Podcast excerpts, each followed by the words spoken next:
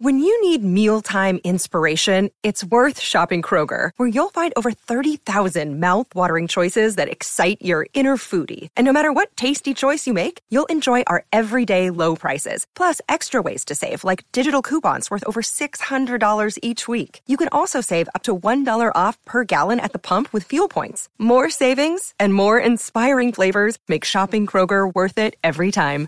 Kroger, fresh for everyone. Fuel restrictions apply. Look, Bumble knows you're exhausted by dating. All the must not take yourself too seriously and 6 1 since that matters. And what do I even say other than hey? well, that's why they're introducing an all new Bumble with exciting features to make compatibility easier, starting the chat better, and dating safer. They've changed, so you don't have to. Download the new Bumble now. Welcome to Just Break Up, the podcast about love, heartbreak, and all the relationship advice you don't want to hear. My name is Sierra DeMulder. My name is Sam Blackwell. This week we're going to talk about, or we're going to tackle topics like wanting what we can't have, reconnecting with abusers, being the mayor of Giving Town, and breaking up with friends. But before we begin, we just want to give you our Surgeon General's warning, which is that we don't know what we're doing. No, we don't know what we're talking about. We are not professionals. We are not trained in this. No. This is just the advice that we give. Absolutely. It's just an opinion, really, and opinions can definitely be wrong. Oh, they definitely can. I love it when people write into us and they're like, hey, I didn't follow your advice, but things are going great anyway. yeah, yeah. yeah. I did the opposite of what you said, and now we're married. and we're like, you know what? God bless. That's right. Um, Anyway, this is all to say we are just here to offer our humble musings to hopefully shed some understandings and maybe some laughs on the incredibly rewarding but mostly confusing experience that is love. That's right. Welcome to episode 32, 32. Sam. Here we are. 32. I'm 32. Oh, congratulations. Oh, thank you. I have made it this far. And so have you, dear listener. 32. Uh, you're going to be 32 in seven Two years. Two years. I know you like to pretend I'm only 21, but yeah, I like to pretend you're 17. Um, okay, so the check-in topic for today Mhm. is inspired by one of our Instagram uh, followers. They wrote into us and requested that we talk about something in their tag, their tagline, their tagline, yeah. No. their username. Uh, E Morris 96. E Morris. Yeah. Okay, so E Morris wants to know how Sam and Sierra feel about rebounds. Yes. Rebounds. Let's define a rebound for the Okay. listeners at home who are very sports oriented. A rebound is a basketball shot that doesn't go in the hoop and then someone else catches it. Yeah, and now so uh Spencer, the, the, our registered straight man, is like nodding his head affectionately at me. yeah, yeah, yeah, yeah.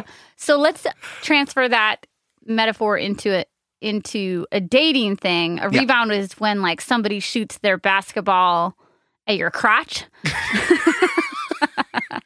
I'm so confused about how you're going to pull this all together. I'm not. Okay. Um, so uh, rebound is so the the parameters of what we're saying a rebound is is that a, a rebound is somebody that you date or just like mess around with after a relationship hmm after a breakup. I'm asking you, is it is it exclusively dating? Is it exclusively sleeping with somebody or I think you making out do like, or entertaining? I've entertained many. oh, have you? In your home. no, oh. always. I mean, you are an entertainer. I mean, that is your That's part of your profession. That's what you're going to call me, an entertainer. All right, good. I'm glad I'm respected. you're like, I'm a community advocate and a programs manager, and this is my co-host, an entertainer. anyway, um, so we're we're saying all of the above. Oops. Yeah, all of those things. And yeah, so I feel like rebounds um, are honestly not great. Really? Yeah, I think because it like is a it is a it can often be like an expression of something that we haven't like worked through, haven't done the head and heart work on, Oh my god, you're so right. right? Like It's a It's something like- right, you're like you broke up with this person and now you just want validation from someone else. right. um, which I think is like a totally normal thing to want. Uh, but it can also like lead to unhealthy decisions. Right. I think that I halfway agree with you. I, I think rebounds are fine. Mm-hmm. Yeah. But they have to be, you have to be aware of what is going on and what is being exchanged. Yep. Meaning the, to use your analogy of like, or I think I said it, distraction. Yeah. Um, there is a difference between distracting yourself from pain or or like treating yourself to something fun like a distraction oh, i'm going to go to the movies it's a distraction i'm going to make out with this boy it's a distraction Yep. There's a difference from that and filling a void filling an emptiness Sure. having a wound that you're not acknowledging and you're just covering it up with more Right. i don't know cotton candy or something That not a, how you get an infection my friends yes. you treat your wound with cotton candy Please don't do that. no We're not we're not advocating for not medical professionals either here folks no. Um yeah, I mean I I can get that too. I also like my issue also with rebounds is that they like have a a label which like I'm not super into, which then is like you get out of a relationship and then you start- dating someone and you're like, "Oh my god, this is just a rebound though." Yeah, when it's like it might guess. not be a rebound, it could be something that is actually like meaningful, right but you're dismissing it because like of this prescribed notion of how people get out of relationships. so you're saying you're not anti-rebound you're anti the idea of rebound Yeah. like i think a couple episodes ago we talked about is there a too soon to moving on and we were both like no Right. there isn't as long as you've processed your shit Yeah. So if you want to, if you're like processing through stuff and you're like, all I really want to do is to have some one night stands with people, like, fine. Like, Great. that's great. But are you doing that in a place that's like, this is sort of what I feel like I need right now? Or are you doing that in a place of like, If I'm don't have the- self destructing and I'm doing things I don't want to do and because if i it- don't have right, the affirmation of other people i'm worthless Right. Like, that's where I get into like, well, yeah are we, how are we letting our own hurt play out on others too? Well, let me do another spin, like a more positive spin on rebounds, because I feel like we went for the jugular really fast. That's what, that's what we do. we went for the childhood trauma like immediately. Um, on the other hand, when I have been broken up with or went through a breakup or something terrible happened, my favorite thing is to go out for drinks with you Mhm. And go out dancing and maybe flirt with people Yeah. and, or like maybe pursue this distraction this Right. this i'm going to i am going to use the in, interaction with this person to distract me from the pain and to remind me more than anything it's like less of a distraction and more of a reminder that i'm the shit and Yeah. that i am cute and sexy and deserving of somebody's um, love and affection um, but that always to me has to be coupled with healthiness of your heart Yep. because the real tea is on those nights that you and I would get dr- drunk or have a couple drinks and go out dancing or whatever and I would flirt with somebody I would go home and feel lonely Yeah. because I would I would pro- most likely all the time go home alone because I I'm not I don't do well with one night stands that's just not my preference Yep. But I would go home and be like, "Oh God, I was filling, I was filling a void, Yep. and now I'm alone again." Right. So it's kind of like, I don't think I'm anti rebounds. I'm just like proceed with caution. Mhm. I'm not anti rebound. I'm pro self reflection. Yes. I'm pro head and heart work. Agreed. And the, the question also asks, like, do you think rebounds are necessary? To which I say, No. No. Absolutely not. And so let's dispel with that myth right now. Uh, rebounds don't have to be something, you don't have to have a rebound before you can have another relationship. Right. And and even if you do, even if like my girlfriend was like, "Oh my God, Sierra, you need a rebound. Let's let's go." And there's somebody, maybe I'm flirting with the bartender, or I'm texting with somebody, or, or whatever. I also don't have to feel obligated to make something happen with them. Right. Like I think something that's challenging for me with rebounds is that I they always take up too much space in my life Mm-hmm. when really they should just it should be what it whether it takes the form of a person or a movie or a drink with your best friends or a bubble bath or whatever think about rebounds as how am i going to build myself back up Right. and let's let's like dethrone the idea of someone else's affection being the only way that i can rebound from a relationship Yep. yeah i, get love that. that. Yeah. cool so that's how we feel Thank you, E. Morris, 96. Yes. Um, uh, we love when you guys send us topics that you want us to cover um, in our check-ins. It gives us uh, feels like we're interacting with you guys, and it gives us a little bit of direction to go with all of our episodes. In addition to your wonderful letters. Um, all right, Sam, you want to kick off our first letter of episode thirty-two? I do. Uh, so this letter is coming from Kelly, just a friend. Kelly, just a friend. That's right. Who is writing from the closet? I'm not gonna laugh at that. I'm sorry. Not a fun place to be. But I do love when you all get creative about where you're writing from. Absolutely. Hello. So I, am sorry, but I love what. I sorry, I was drinking a glass of water and then I interrupted you. Uh, I love when it's like, "Hi, my name is Jessica. I'm writing from the pits of despair." You know. Yeah, Sierra loves a flair or has a flair for the dramatic. So yeah, um, and our listeners do too. Thank you no, very that much. That is absolutely true. okay, Kelly writes, "Hello. So I have this friend named Marissa." In undergrad, which we just graduated from, we were the same majors, same jobs, same hobbies, the same clubs, same everything. We were both English majors, so we called each other English wives. We even drunkenly uh, bought matching rings with our initials on it, and later we got the same tattoo on our thighs. Now, I am also in a relationship. I just got married to my partner, Jordan. He's great and amazing and the most supportive person, and I have never once questioned, except how you do at the beginning of a relationship, wanting to be with him. I love him so much and I'm so happy. But during the last semester of my senior year, I had my sexual awakening. Hmm. I had met my now very best friend Corbin, and he showed me that it was okay to be bisexual, though now months later, I identify more as queer. And it really opened up a new part of me, a whole part of me that was definitely attracted to my friend Marissa. We would go out to bars as you do, and the more I would get tipsy, the more my inner thoughts of wanting to kiss her and low key wanting to be with her would come out. And on top of that, I was out I was only out to Corbin. So one night I accidentally out it accidentally slipped out that I wanted to kiss her when I was drunk. And like it was really dramatic, but we ended up having a four hour text conversation where we both admitted our feelings for each other and came out as bi. By the end of it, I was basically like, I like you a lot, but I love Jordan more. It was pretty sad. Anyway, that was May, and now it's December. Since then, we've graduated. She read a poem at my wedding. We've had two big fights, and I'm still attracted to her physically in what I feel like is a problematic way. I want to be friends with her, but I don't really know how. Like every time we talk, I have this kind of guard up with her because I think maybe I really don't want to catch feels, especially since, oh my God, I love my partner.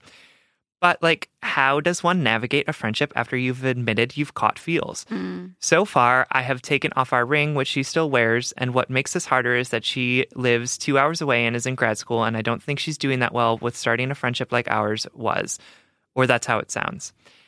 Now, it feels like all of our conversations have an almost sour tone because it's been tainted by the love that will never be. In our hearts of hearts, I know it would never work out even if I wasn't married, but it's still hard. We have very different personalities, and honestly, I feel like she has a tendency to mom me. On top of that, I'm still in the closet about this queer identity, so I don't know who to talk to who isn't going to make me feel more shame about still having low key feelings.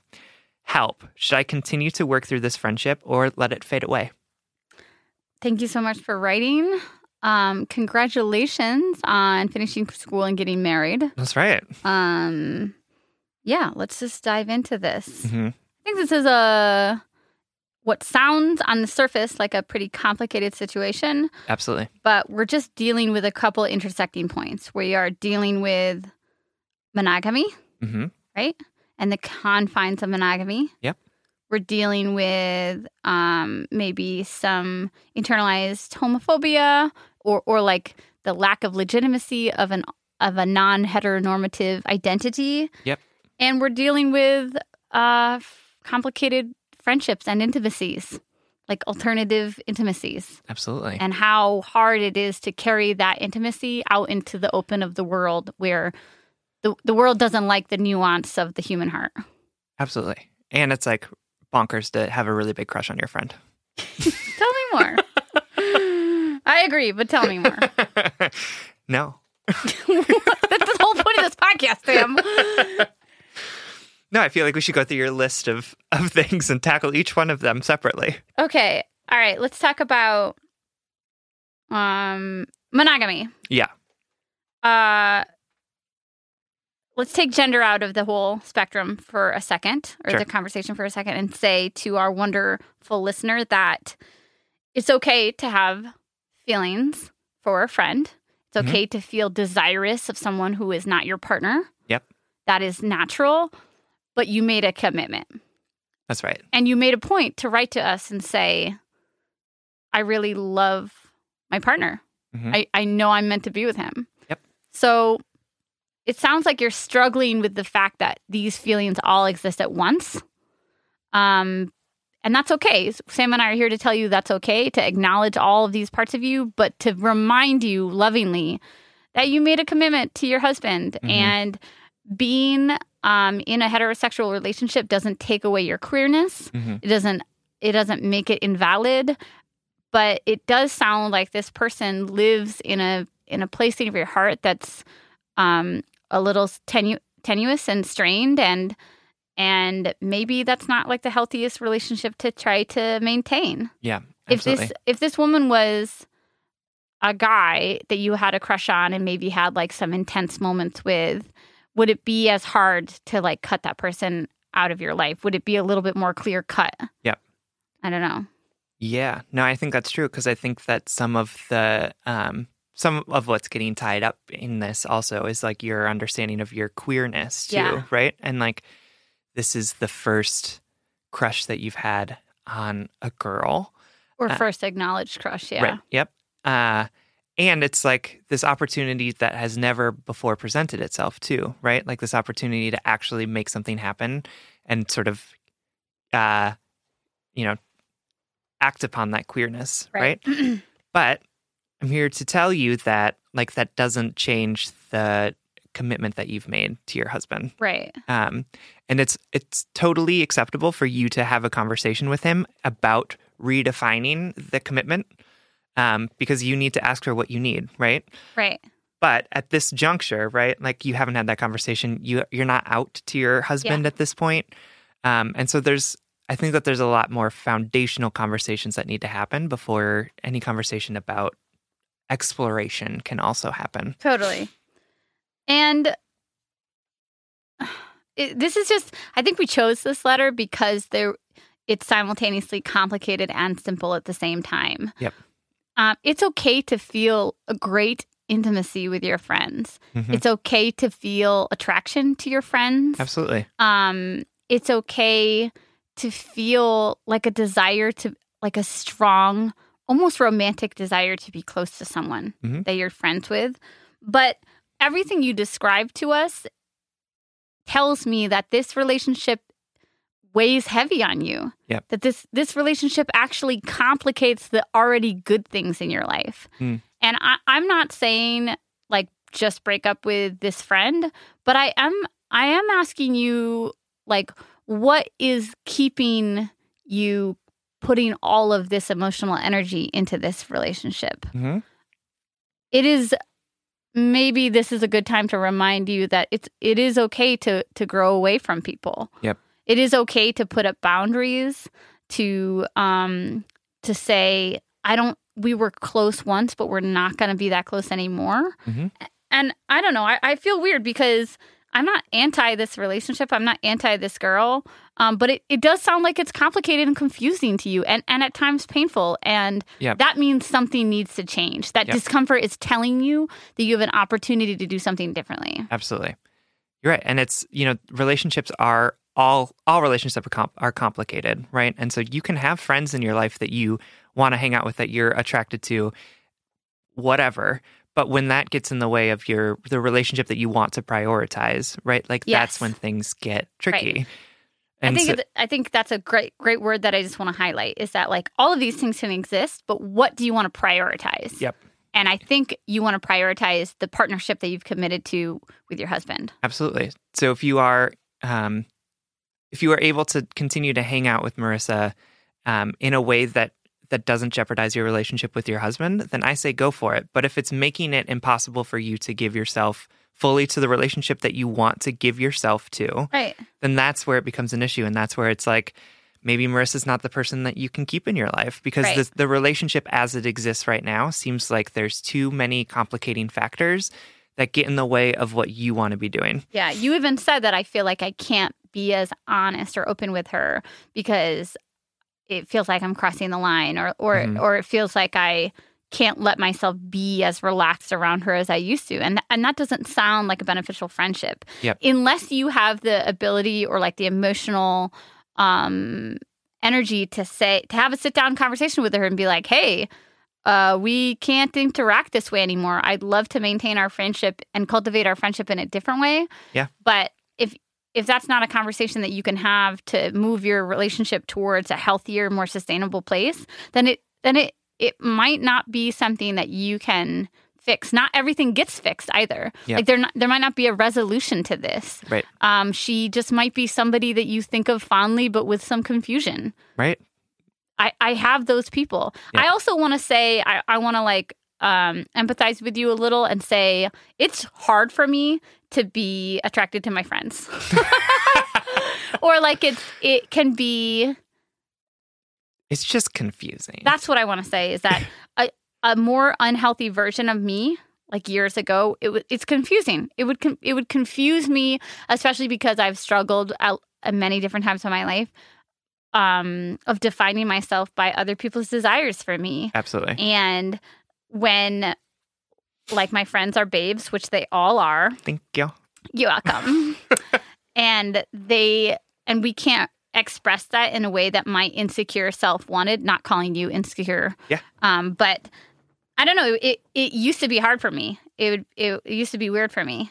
I, I totally agree with that. And it's like, I've gotten is- way better at it. yeah, no, it's But it's weird. completely possible. But it's completely possible to be attracted to your friends, and like, like to think about sex with them, right? to think about intimacy with them. Tell me but more. then the question is like, is that getting in the way of your intimacy with your husband, right. or is it just like something that's fun to think about, but like is never going to be something that you act on? Totally. right? And so um, I think that what is at issue here is that I don't know that you feel comfortable, Kelly, with maintaining this relationship with Marissa and keeping that sort of boundary up. Totally.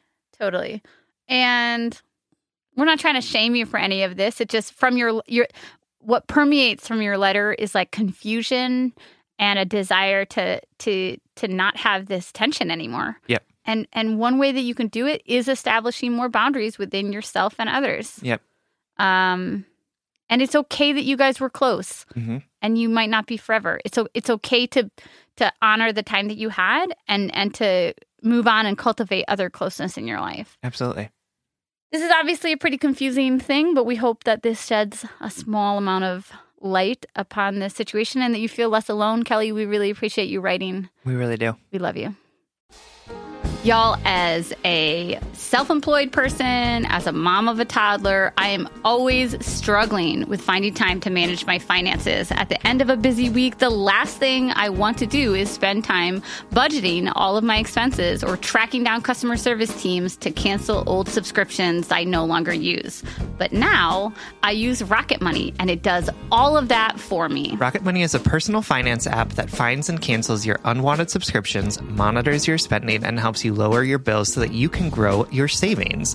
With Rocket Money, you have full control over your subscriptions and a clear view of your expenses. You can see all your subscriptions in one place, and if you see something you don't want, Rocket Money can help cancel it with a few taps. I love how the dashboard shows me this month's spending compared to last month, so I can clearly see my spending habits and check myself if needed. Plus, they'll help me create a custom budget and keep my spending on track. Rocket Money will even help try to negotiate to lower your bills for you by up to 20%. All you have to do is submit a picture of your bill, and Rocket Money takes care of the rest. They'll deal with customer service for you, which I obviously love as a somewhat introverted, conflict avoidant person. Absolutely. Rocket Money has over 5 million subscribers and has saved a total of $500 million in canceled subscriptions, saving members up to $740 a year when using all of the app's features. Stop wasting money on things you don't use. Cancel your unwanted subscriptions by going to rocketmoney.com slash justbreakup. That's rocketmoney.com slash justbreakup. Rocketmoney.com slash justbreakup. The weather's getting warmer, so it's time to say goodbye to jackets, sweaters, and hello to shorts and tees. I wanted to update my wardrobe for the long haul without spending a fortune, and luckily I found Quince. Now I've got a lineup of timeless pieces that keep me looking effortlessly chic year after year. Quince has things like premium European linen dresses, blouses, and shorts from $30, washable silk tops, timeless 14 karat gold jewelry, and so much more. And the best part is that all Quince items are priced 50 to 80% less than similar brands. By partnering directly with top factories, Quince cuts out the cost of the middleman and passes the savings on to us. And Quince only works with factories that use safe, ethical, and responsible manufacturing practices and premium fabrics and finishes. This past month, I treated myself to a pair of new slippers because I'm in that hashtag mom life era of my life, um, in which um, I am never not in slippers. And these are 100% Australian shearling lined clog slippers. And I love that they're slip on, but they have those durable rubber outsoles. They're super cushy, super comfortable, but I feel like I can run outside to like take the trash out in them while also like staying warm and active in the house. Get warm weather ready with Quince. Go to quince.com slash justbreakup for free shipping on your order and 365 day returns. That's Q-U-I-N-C-E dot com slash justbreakup to get free shipping and 365 day returns. Quince.com slash justbreakup. Up next, we have a letter from Christina Johnson, who is writing to us from Ypsilanti, Michigan. Ooh, that's where my friend Aaron lives. Hi, Aaron.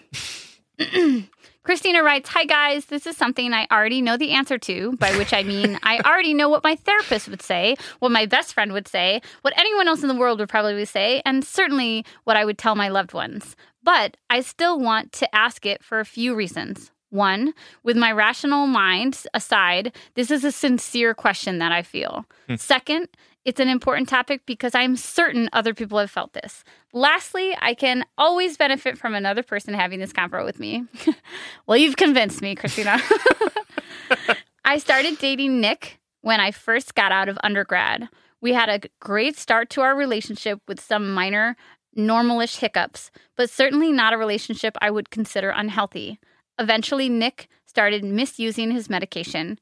Shortly afterwards, he was kicked out of school with only two months until graduation and lost his job, sending him into a pretty bad place. I happen to be a mental health professional and have quite a bit of experience in working with individuals with co occurring mental health and substance use disorders, which Nick does. This is not to say I have ever wanted to be his therapist, rather, than I just understand a lot about what he was go- go- going through from being his partner, personal experience with family members, my own experience with mental health challenges. If there is a God, let her know I thank her for Lexapro. and from an educational standpoint, the long story short is that the relationship became very abusive physically and emotionally. It became my norm to have him waiting outside of my home, not letting me leave my home, following me to the car, etc. It has been quite some time since these things happened, but my question is Is it still possible to have a healthy relationship with someone who was at one point your abuser? We are still in contact, and sometimes it feels like it could be good again. Love you guys. XOXO. Christina, uh, you're right. I do think a lot of people have thought this way, and I think this is a great question to bring to the podcast. Thank you for writing. Absolutely. So, I first want to say that abusers and abuse can come in many, many, many different forms. Mm-hmm. And that fact is really confusing for our brains. Mm-hmm. We want abusers to look one way or another. We want it to feel one way or another. We want to feel a certain way about our abusers. And it is never textbook. It is never something that is all good or all bad. Yep. Um and yeah, and human I mean abusers are human beings as well. So they right. come with their own complicated histories, their own complicated issues. Um and they and it can be sometimes we can feel empathy for them. Oh, in a way that we beyond empathy. we can love them. We can right. love them, we can believe in them and we can wish them the best. Like we Absolutely. can we can hope for a brighter future with them. We Absolutely. can believe in them. I can I have literally had people who were abusive to me and I believe in their betterment. Yeah, for sure. And I think, yeah, I mean, we abuse often is not just a manifestation of like a terrible psychopath person executing their horrible will on people, right? It is also a um a product of mental illness, past abuse, uh, you know, drug abuse. Like there are a bunch of things that may come together to create an abuser, and we can understand that and want sympathy and empathy and help for that Right. but not at the expense of our own health, safety, and Right. happiness. So, uh, the question is it possible to have a healthy relationship with someone who is at one point your abuser? I'm gonna say no. That's fine. Talk I me think through that it. there might be exceptions that prove that rule, but I think for the majority of folks, Exception the Beast from Beauty and the Beast. no. Oh my God. that movie teaches us horrible things. Exactly. that if we just love them enough, it will turn them into an actual human. well, I don't being. think I, I totally agree. And I think that's, I think, I think I am more on your side than I am not. But Mhm. I do think that Christina is pre- presenting a pretty. Christina has all the tools already Yeah. to understand that she, it cannot come at her own self sacrifice. It cannot come, she cannot love this person well again. I'm hoping, Christina, you cannot love this person well again. I think we need to actually say yeah, yeah, I'm telling that to you, Christina. Um, uh, but I, but I think what I'm, what I'm gleaming from this letter is that it, it's, it's not just like, oh my God, this, this person was so hurtful, but I love them still so much. It's actually about the idea of redemption mm. and and how people physically and emotionally carry trauma, and can we, wh- where does trust come from? You know, Yeah, but what I got from Christina's letter is that Christina wants to is a very helping person yes, I agree. that has a lot of that, you know, as a mental health practitioner, right? I'm sure that it's like you see people going through mental health issues and you want to help them. right. Um and my advice to you, Christina, is to use that sort of empathy and understanding of what he's going through as a way for you to understand that and heal yourself Yeah, I agree. right? And my concern is that you want to reach out to him to help fix him Right. and to help because you can understand all of the myriad ways in which he's hurting.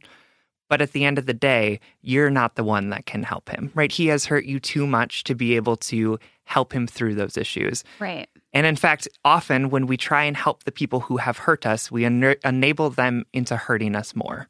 I agree. I, I think I'm feeling some resistance to what you're saying, but it it is my de- what is resisting it is um my stubborn mulish belief that uh, people just need help. He does. He and, you does know- need help. And I'm totally in agreement that Nick needs help in this situation. He's clearly going through a bunch of shit. I just don't think that Christina is the one who can give him that help. I agree. Well, let me let me phrase it this way, Christina. What makes you go back to this love instead of going find and finding healthier, better love? Mm-hmm. I think that's what I am maybe getting stuck on is that I'm thinking about myself and thinking about all the times that I have returned to abusers, Yep. um, or a lot, or justified it, or because I saw the good in them. I, Mhm. and and for people out there who have experienced abuse, we are so well versed in finding the good. Yep, absolutely. I mean, that's like my second language is finding the potential of people. Absolutely. And Christina, what I want to say to you and myself at different stages of my life is why this? Why are you settling for this? Mhm. There are people out there who won't make you hurt or work so hard for love. Right. And so I don't want I don't want to like fully say just like you said at the beginning, I'm sure that there are people out there that can prove us wrong that you know you can be an abuser turned non-abuser turned healthy sustainable good true love but i don't i care less about them and i care more about the people they hurt Yep. and christina i think that's what this pulls out of me is that yes, you can find love there, but you can find love anywhere because you are made of love. You are made to love, Yep. and you were made to be treated well. Um, and and that's what that's that's kind of where I'm feeling right now. Yeah. I agree. Yeah. I got in my feelings for a second. Yeah, well, no. just like that, I I felt myself clinging to that person, and I don't even know this person. What the fuck? I know. I'm with me? you. Do you remember that time that I lived with my ex for two years? I know, I know, Like, I know. I've- I have been in that same spot of being like, I see the good, and I'm the only one that sees it, Right. and I'm the only one that can help him like figure out how to not be an asshole. I think I think I want to say this too before we close is that we our hearts really really want things to be good. hmm And to be good, we think they have to be righted and present. Yep. But Christina, there is a world in which both of you, you and your ex, still love and respect each other, heal and grow through this, but you don't have to do it together. No, you don't. Yeah. Yeah. And But- and also why are you still talking to him? All right, now I'm back to my senses now. I'm like I like snapped out of it. I'm like, wait a minute, this man physically hurt you, followed you to your car, controlled your life. Yep. Your life exists beyond his suffering. It does. And it is not your responsibility to see him through this. hmm He can It's do it, girlfriend. not. Like he can get through this by himself. No, he can. And if you continue to help him not get through it without you, he's just not going to get through it without you. Right. Totally. Right? So so there have to be some clear and present boundaries between you and him. And boundary number one is you just stop talking to him. Stop talking Just to him. kidding. no, I'm, I'm 100% with you. Just like cut him off. And then use all of the wonderful, like, use all of the wonderful head and heart work that you've already done to empathize with him, to humanize him, to, to work through the pain that he's caused you, to support yourself, Yeah. and to, to bring that to someone else who is more deserving of it. I'll say one thing, Christina, towards the other side of this argument. Sure, I think you guys could get together in 10 years. Hmm. And I'm not kidding. I'm saying you go out, you go out and live your life and you two go out and you hurt and be hurt by other people a couple more times Mhm. to, until you figure your shit out and then you are both ready and you both have the full tools in your res- in your, in your tool belt to deal with what you went through then Yeah.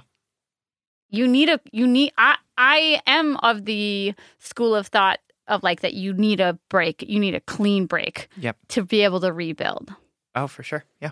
okay small rant over christina i hope that helps we love you we believe in you and we believe in the happiness that is out there for you the good true love that is waiting out there that won't make you work so hard We do. Yep. we love you thanks for writing Thank you.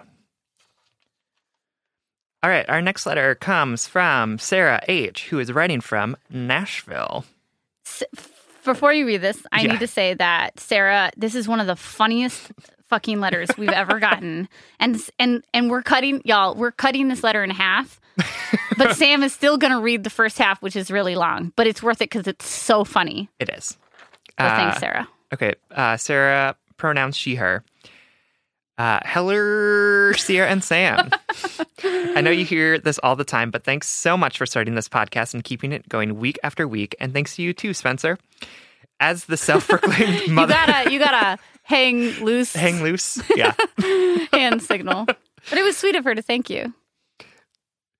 As the self-proclaimed mother hen of my group of gals, local and cross country, I'm weaving cons- or I'm consistently weaving your wise breadcrumbs into my conversations with them about love, relationships, and dumpster fires. I'm far from an expert on any of those three, except dump- dumpster fires, apparently. Does that make me an arsonist or a garbage woman? or both? Here's the gist of my love life. I'm a 30 year old recovering perfectionist of a divorcee. I spent most of my life subconsciously checking boxes meet guy, date guy, marry guy, get job, get better job, get even better job, yada, yada, yada. Except cut to a little too under a little under two years ago when I decided to kick up a category five hurricane of dust and divorced my husband due to different paths, some emotional abuse, a significant amount of time of mooching on his part and moved away from my hotel for the first time to pursue uh, the career and life I'd long kept on the shelf. Cut to now, I've become fir- firmly steeped in the delightful world of dating. Had a first one night stand. My ex and I were together for over 10 years, so yeehaw. have ticked some additional notches into my bedpost. And I have learned that I have something my therapist lovingly refers to as a rescue complex. Most of my dating life has been a shrug fest so far. Think a stomach full of moths rather than butterflies. But I'm really a sucker. This is all one run-on sentence too, y'all. Like that's what was making me cackle when I first read it. There's there's some punctuation. no, in I know, no. It's, it's Sarah. It's a really well-written letter, but like, it's okay. Continue. Um, but I'm a sucker for the extra charming sneak attack hot messes, apparently. Are you a brooding artist? A dude with baggage from a shitty home life? An emotionally unavailable kitchen sponge of a human sucking up everything you can but forgetting to give anything back? Perfect. Take a number, boys. Mama's got time for y'all. Help me help you. Have a sandwich. Here are tickets to the concert you mentioned a month ago in passing. You don't have to take me with you. Take your best friend. He'll love it. I saw this book and thought of you. I wrote something inside just there. It's going to make you cry. You see where I'm going? I love taking care of people, not just men. I will never stop the doting and tutting. I keep it to a non annoying scale most of the time, promise, but I have yet to learn how to accept this kind of behavior from others, especially men.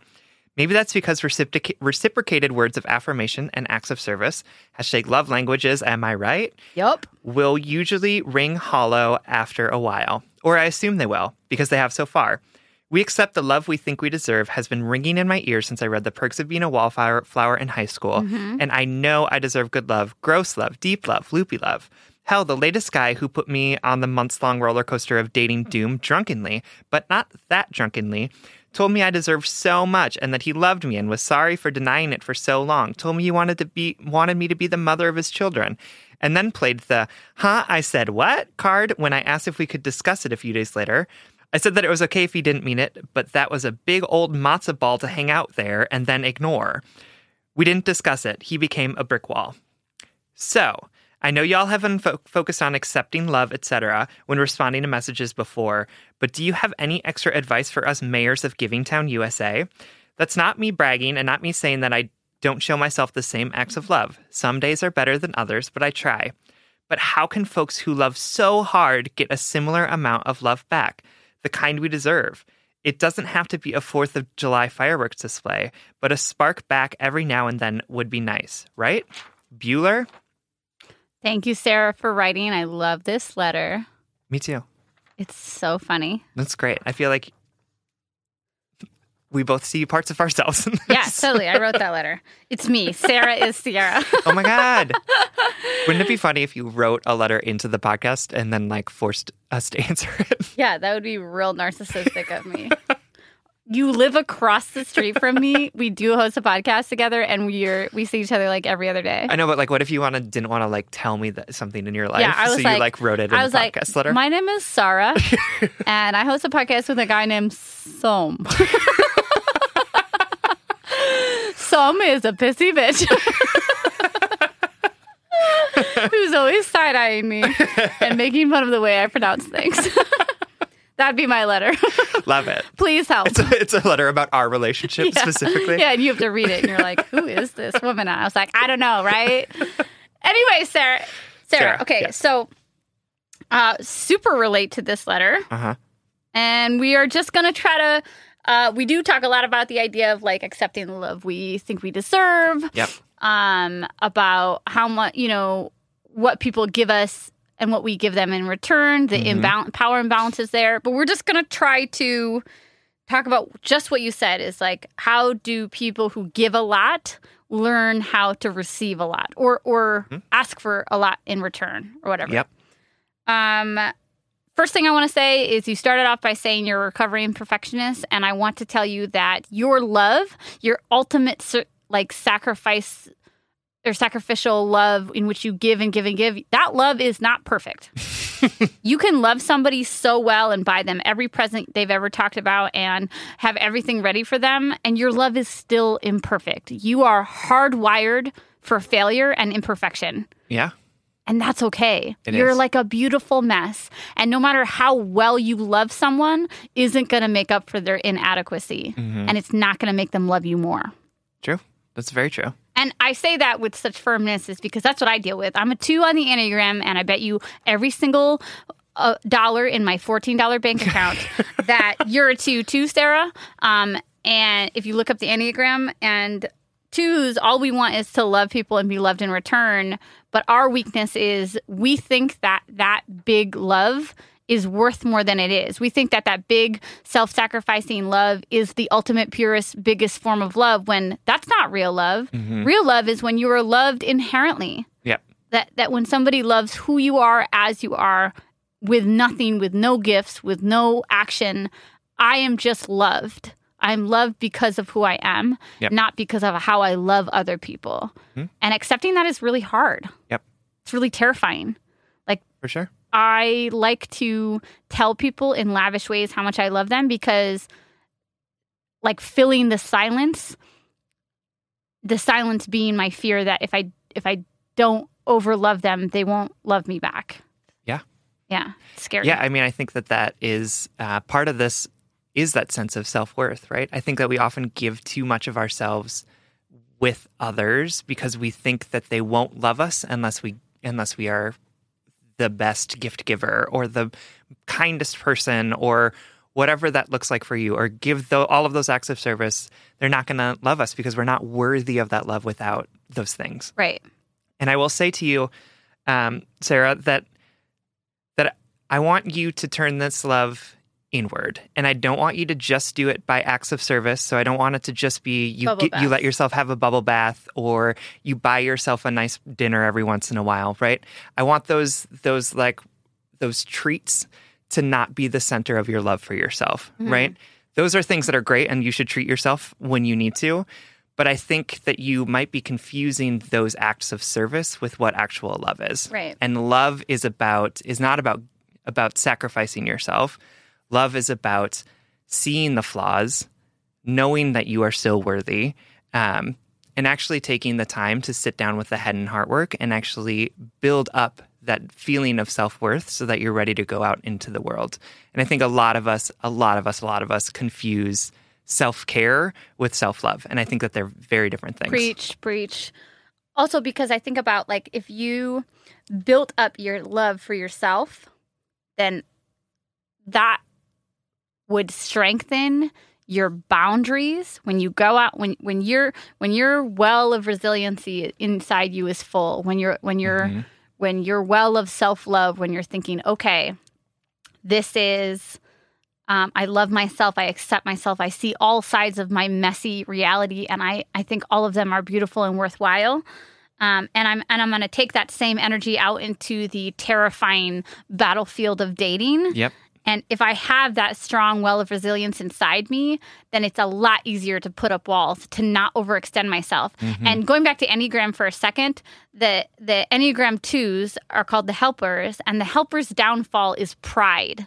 That mm. they think that because they love so well, people owe them the love in, in return mm, right? Mm-hmm. And I'm and I'm saying you deserve love. You absolutely deserve love. You deserve to find a partner. You everybody deserves that. But be just be like sometimes us helpers, us nurturers, of us mayors of giving towns, we give so much that it becomes it's like nobody can love like us. We put our, we isolate ourselves up upon upon this throne of love, Yeah. right? Yep. That I love so well, and nobody can reach me. Like, what I wonder is, Sarah, are, are you setting a standard for love that is too high to protect yourself? Yeah. You know, to keep yourself safe from the disappointments of life that are inevitably coming, Mm-hmm. or to be imperfect. Maybe love is letting someone see you imperfectly. Absolutely. Um, and I also want you to seriously sit down, like journal this. I want you to tell me what it would look like if people took care of you. right. Because right now it sounds like you don't know how to let them take care of you. It's not just about dumpster fires. Although, let me tell you, girl, I am attracted to those like sponges of human beings too. because I think, oh my God, I can distract myself from all my own unhealed parts by working on them, by loving them. Yep. And I get a sense of self-worth by how well I love other people. But that's not that's not real. That's not real. Your sense of self, your love, your self-worth is inherently within you. It has nothing to do with how well you love other people. Right. And I have often looked at other people as projects. Um, and totally subconsciously, it's just like I feel drawn to. I would rather unpack someone else's emotional baggage than deal with my own, Absolutely. and that's what makes me a good caretaker or a good friend. But that, but that just puts cotton candy on my wound. Right. the metaphor we're still going with. Yes. Um, and I, so I also don't want to this to come off as like we are criticizing you for being a giver or no, for because we are you, and the givers are the best. Sorry, I'm just gotta say that. uh, as a type five, I would disagree with that, Yeah, but that's yeah, fine. yeah. okay. Uh, No, but we want you to keep giving. I think that the the your willingness to help people and support people is a wonderful, wonderful thing about you. But it is your greatest gift. It is absolutely, and we need want to learn to how to harness it. right. And the issue is, is like how much are you giving without asking for anything in return, right? And that's the issue. So like you give your boyfriend concert tickets, right? You get to ask him to, To take take you you. Period. right? But the fact is, is that like the my worry for you is that I the the willingness to stand up for yourself, that appreciation for your self worth and self and self esteem isn't there for you enough to be able to ask for that thing. Right. And so instead, it's just like. Here's everything that you would ever need, and I won't ask for a thing in return because I'm not worthy of asking for anything back. Right. And there's a safety in that, There is. right? To be like, Because oh then my when God, it fails, I you can be like, well, I gave him everything and he was an asshole to me. totally totally and i mean don't get me wrong none of these people sound like they're they're No. actually worthy of this but when it comes down to a healthy relationship the key is boundaries again and again and again. In the um enneagram book that i suggested a couple episodes ago uh, it they say the the m- boundaries are the manifestation of your own maturity. Mhm. meaning when you understand your self-worth when you understand who you are what you deserve then it no longer becomes painful to ask for what you want. Hmm right? Like when you value yourself just as much as someone else and even more importantly when you understand that your love has nothing to do with how self-sacrificing you are like your value has nothing to do with how well you love others but instead your inherent valuableness your inherent lovableness your inherent goodness the stuff that comes because you are a human on this world trying as we all are that that worth is there already Right. instead of how well you love someone Mhm. And once you understand that then you can say it's okay for me to need. It's okay for me to want. It's okay for me to say no or not give. Yep. yeah i mean i, I we're coming on hard sarah but that's because you are us. And i'm harder on no one more than myself. Oh my God, same. right? Um and and because and really sarah it's because I, i'm this is what i'm dealing with right now in my life is understanding that if i want to have healthy loving relationships in my life then i need to buck the fuck up on my on my own understanding of myself Mm-hmm. and check myself really that like over loving over sacrificing over giving isn't love like Right. overextending yourself isn't love Yep. um and that i i'm worthy as is right now um yeah any last thoughts for the mayor of givingtown No, I think we we knocked we it out hard. of the park. yeah, we went hard.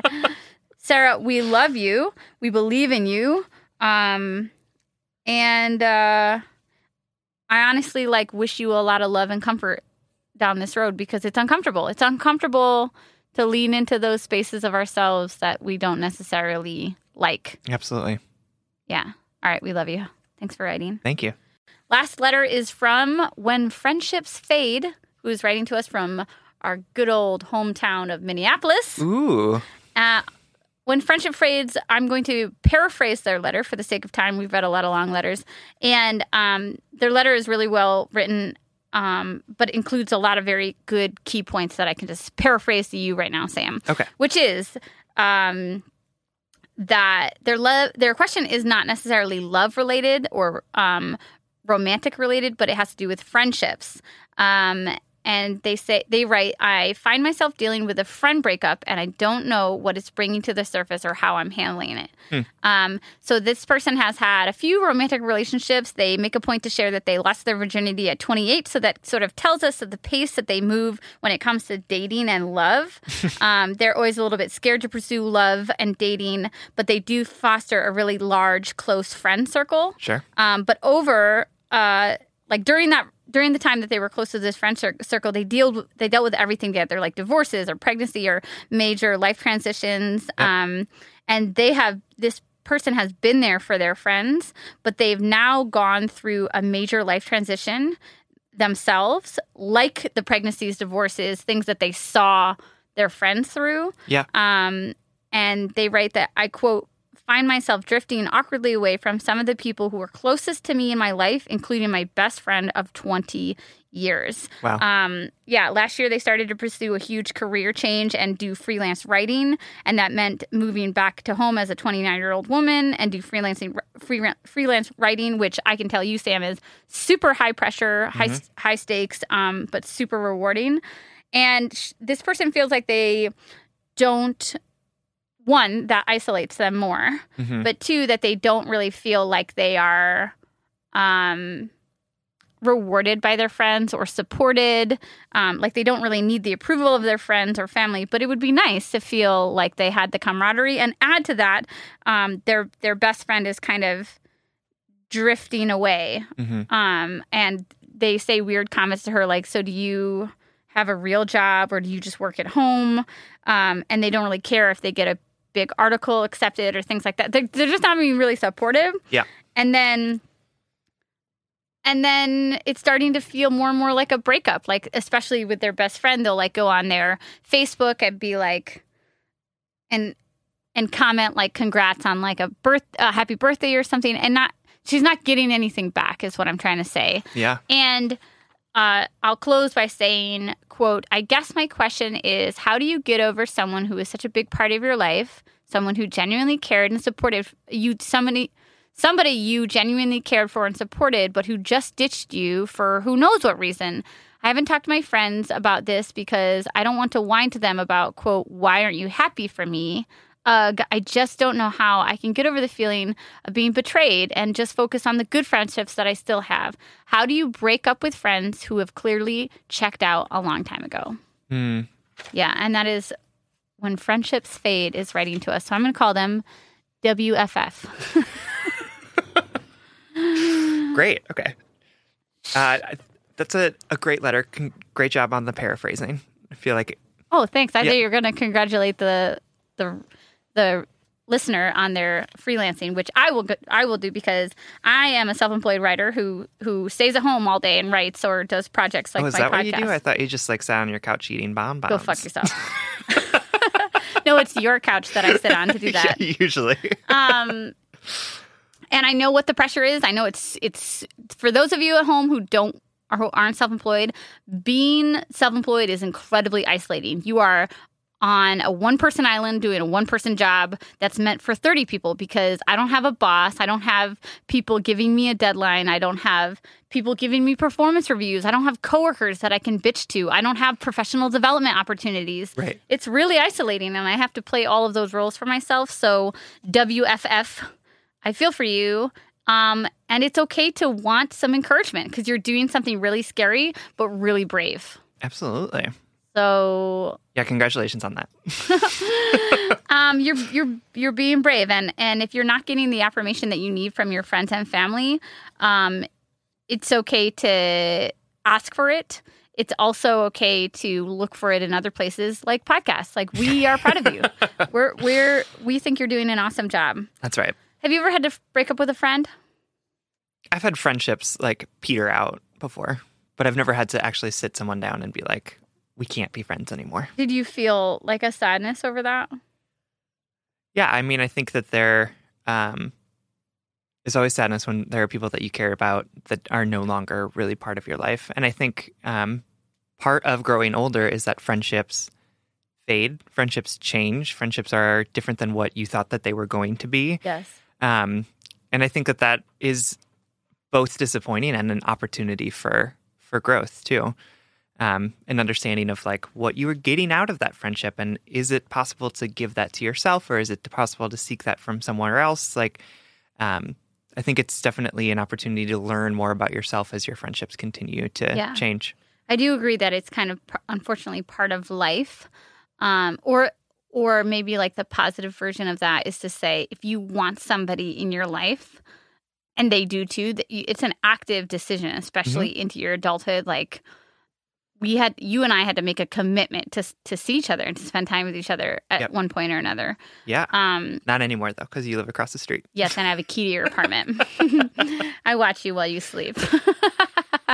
Ah, okay. Okay. So like- um uh I also want to add to the conversation the idea, the permission to view these friendship breakups as real breakups. Like Mhm. it is I think we don't give give ourselves enough opportunities or permission to mourn things. Yeah, we for sure get to mourn when friends break up with us, or or or even when your friendships become different than what they were you before. Can mourn like that. you You can, can mourn like, when you don't get a job.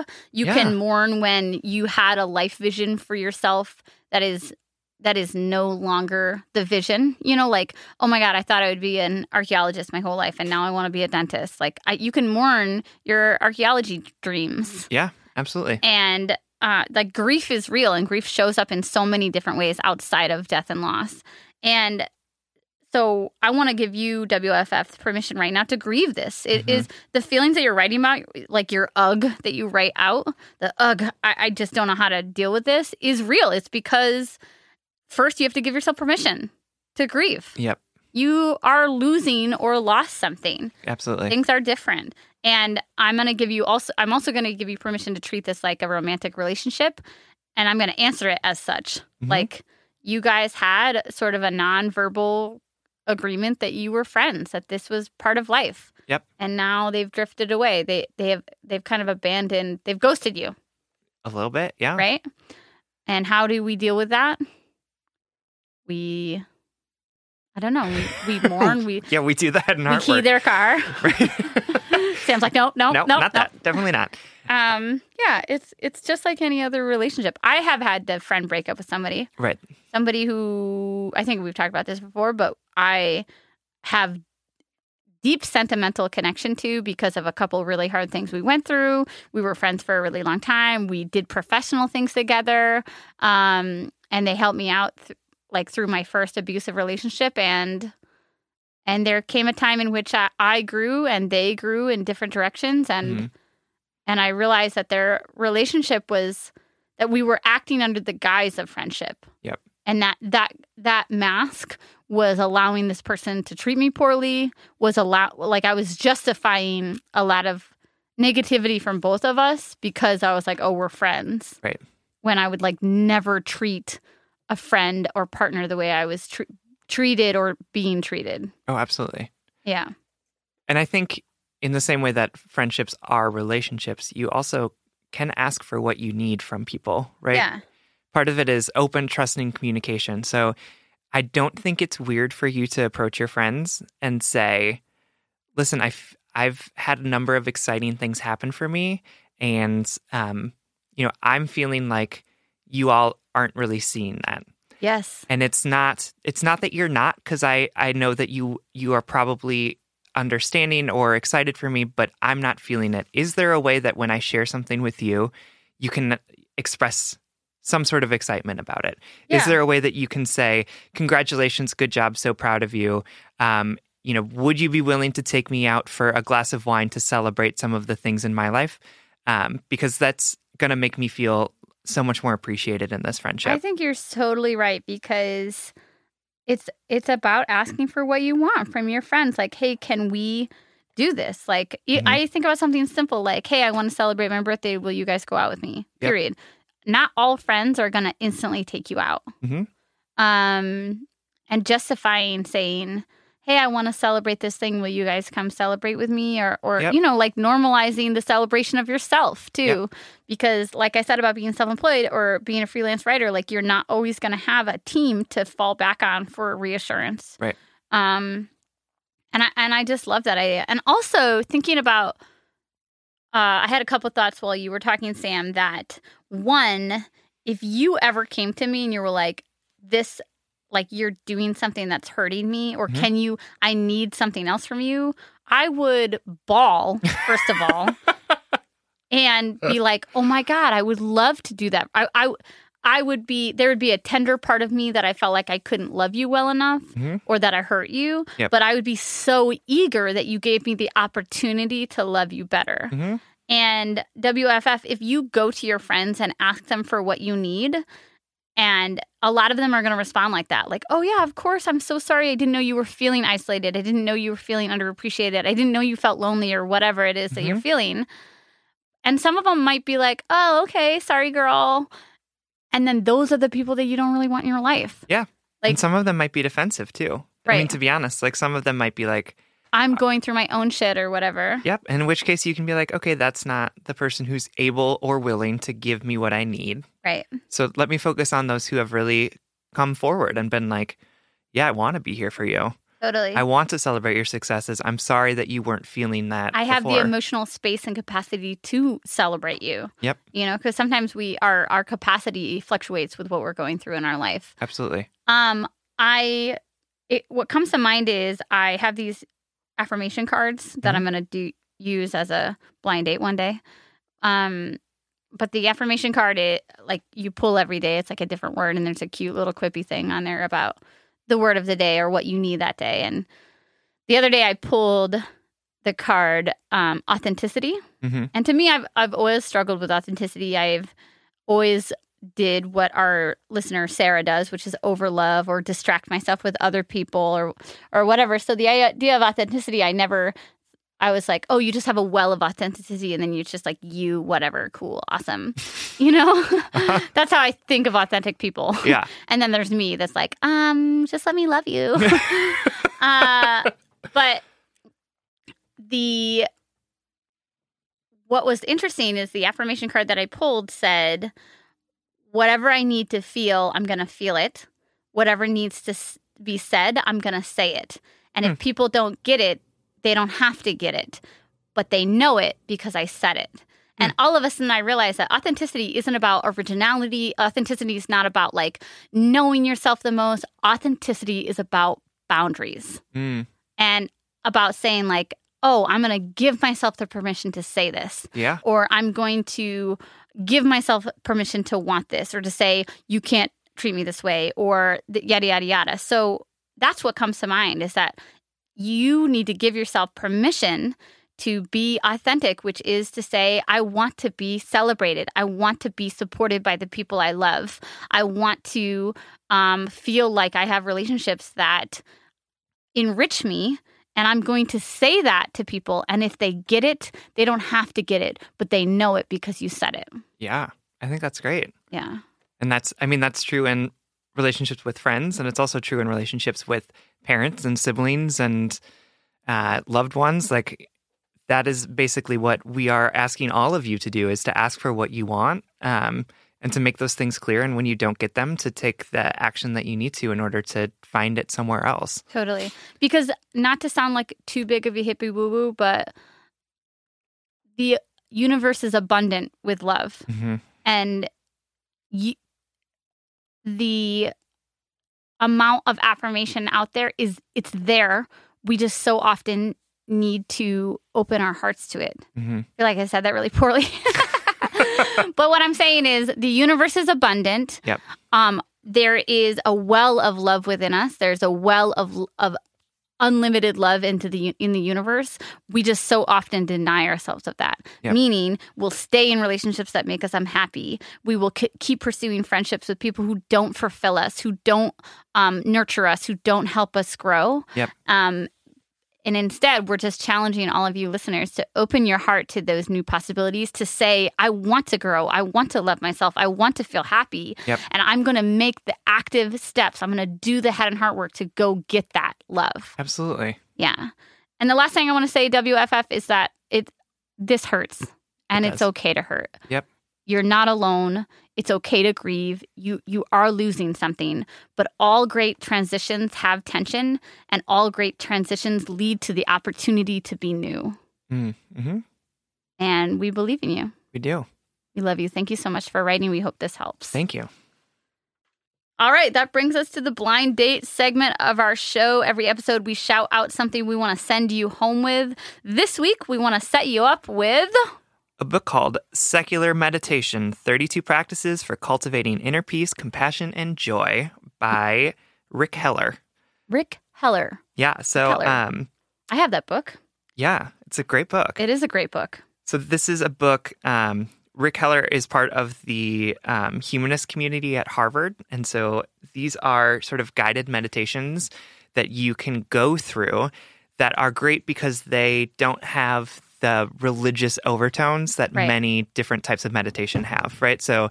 Um, what they've done is they've gone through a lot of different meditations from many different cultures and sort of removed a lot of the um, religious parts of them Right. and focus them really on sort of your understanding of yourself and the ways in which meditation can actually affect our brain chemistry to help us move through the world with more compassion and joy. Right. Totally. Um, and I've done a few of them, and they've been really awesome and helpful. Um, what I love is that he w- that he'll talk about some of the religious parts of it too, so that you know that that's where it's coming from. So if that's your if that's your jam, you can incorporate some of those things into it. But for the most part, it's really just about um, an understanding of the world as it exists, our our faith in humanity, Our connection to other people. right, and not about any sort of um, hippie woo woo Deity. whatever that is. It is a Uh, little hippie because it's inherent. It's meditation, Yes, but it is but like it's more about just mindfulness. Yes, it's definitely not. Um, it's not even about like I'm sending positive energy into the world because it's like there's positive energy doesn't exist, right? there's just like the way that you operate within the world and the way exists. you open your heart to the world and your Right. understanding of yourself and others. Absolutely. So it's it's great for people like me who are like I want to meditate because I don't want people like ringing gongs and like like forcing me to say namaste and all that stuff, right? Like I just want to like do the practice of opening my heart, of expanding my mind, Right. um, in a way that doesn't involve any sort of God and that kind of stuff because Right. Triggering for me. Right, totally. and I, I I have the book and I enjoy it too, even because because meditation can be really intimidating to me. yeah. And um, I love that they're they they tell you to just sit down, like just like be comfortable. Yeah. Like you can sit down, lay down. You can have your eyes open. You can have your eyes closed. Like Yep. I. What's intimidating for me, other than like being alone with my own thoughts, is is that I could do something wrong. And this book to me really tells you that there's no wrong way. And here are some guidelines to like take you down your journey into the subconscious. Yep. Cool. I love that. Um, thank you so much for listening.